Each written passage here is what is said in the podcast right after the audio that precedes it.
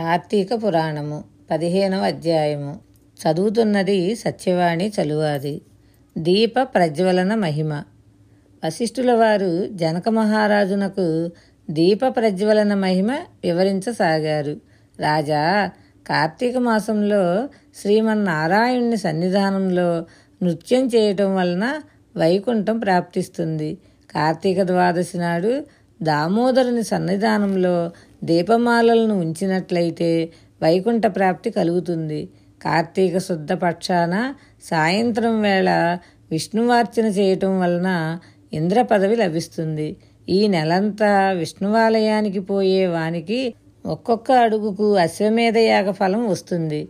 దేవాలయానికి పోయి స్వామి దర్శనం చేయని వాడు కాలసూతము అనే రౌరవ నరకం పొందుతాడు.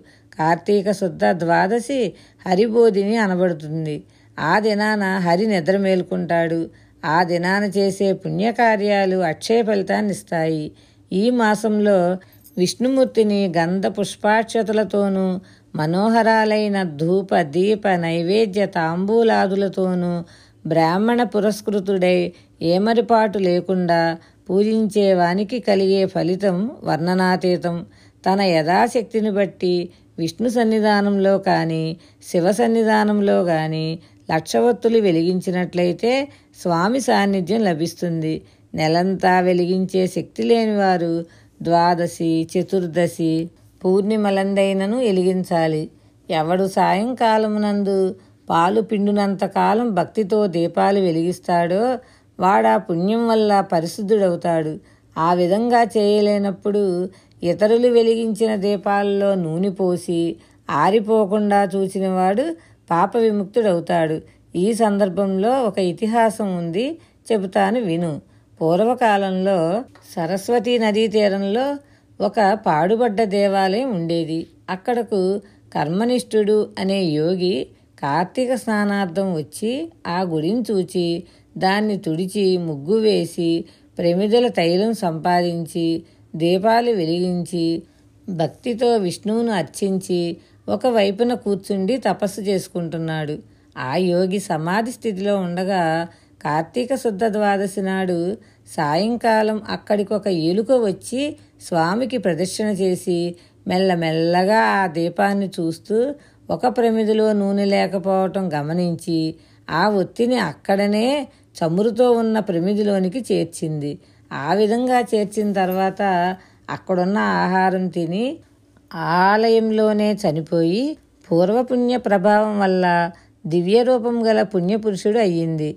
యోగి సమాధి నుండి లేచి తన ఎదుట కనిపిస్తున్న దివ్యపురుషుని చూచి అతని వివరాలు అడిగాడు. అప్పుడు అతడు మునీంద్ర నేను ఒక ఎలకను.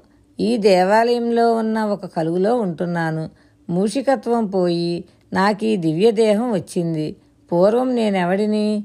ఏ పుణ్యం వల్ల నాకు ఈ దివ్య శరీరం కలిగినదో తెలియదు. పూర్వజన్మలో ఏ పాపం చేశానో తెలియదు. ఓ మహాత్మా అది అంతా మీకు తెలిసి ఉంటుంది. నేను మీకు దాసుడనయ్యాను.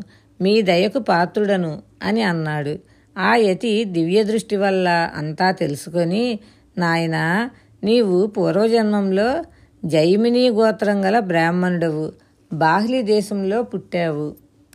నీవు కుటుంబ పోషణాసక్తి వల్ల స్నానం సంధ్యానుష్ఠానాలు వదిలిపెట్టి బ్రాహ్మణులను దూషిస్తూ వ్యవసాయం చేసుకుంటూ జ్ఞానం లేనివాడివై దేవపూజ చేయకుండా శ్రాద్ధాన్నంబు తింటూ నిషిద్ధ దినాల్లో కూడా రాత్రింబవళ్ళు తింటూ కాకులకు పిశాచాలకు వేసిన బలిని కూడా తిన్నావు.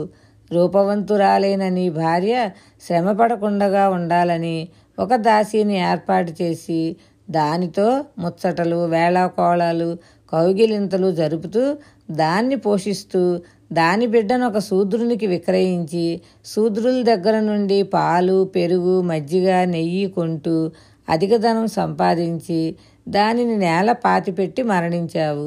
ఆ కర్మ వల్ల నరకాన్ని అనుభవించి తిరిగి భూలోకంలో ఎలకవై పుట్టి ఇక్కడ ఉంటూ సంతోషంతో దేవదివ్యాలు తింటూ అన్ని వస్తువుల్ని పాడు చేస్తూ ప్రతిదినం దుష్టబుద్ధితో పాత్రలోని తైలం అపహరిస్తూ వచ్చావు. అయినప్పటికీ కార్తీక మాసపు రాత్రి అందు ఇతరులు పెట్టిన దీపం చల్లార్పకుండా చూచావు. కాబట్టి ఎలుక రూపం పోయి దివ్య పురుషుడు అయ్యావు.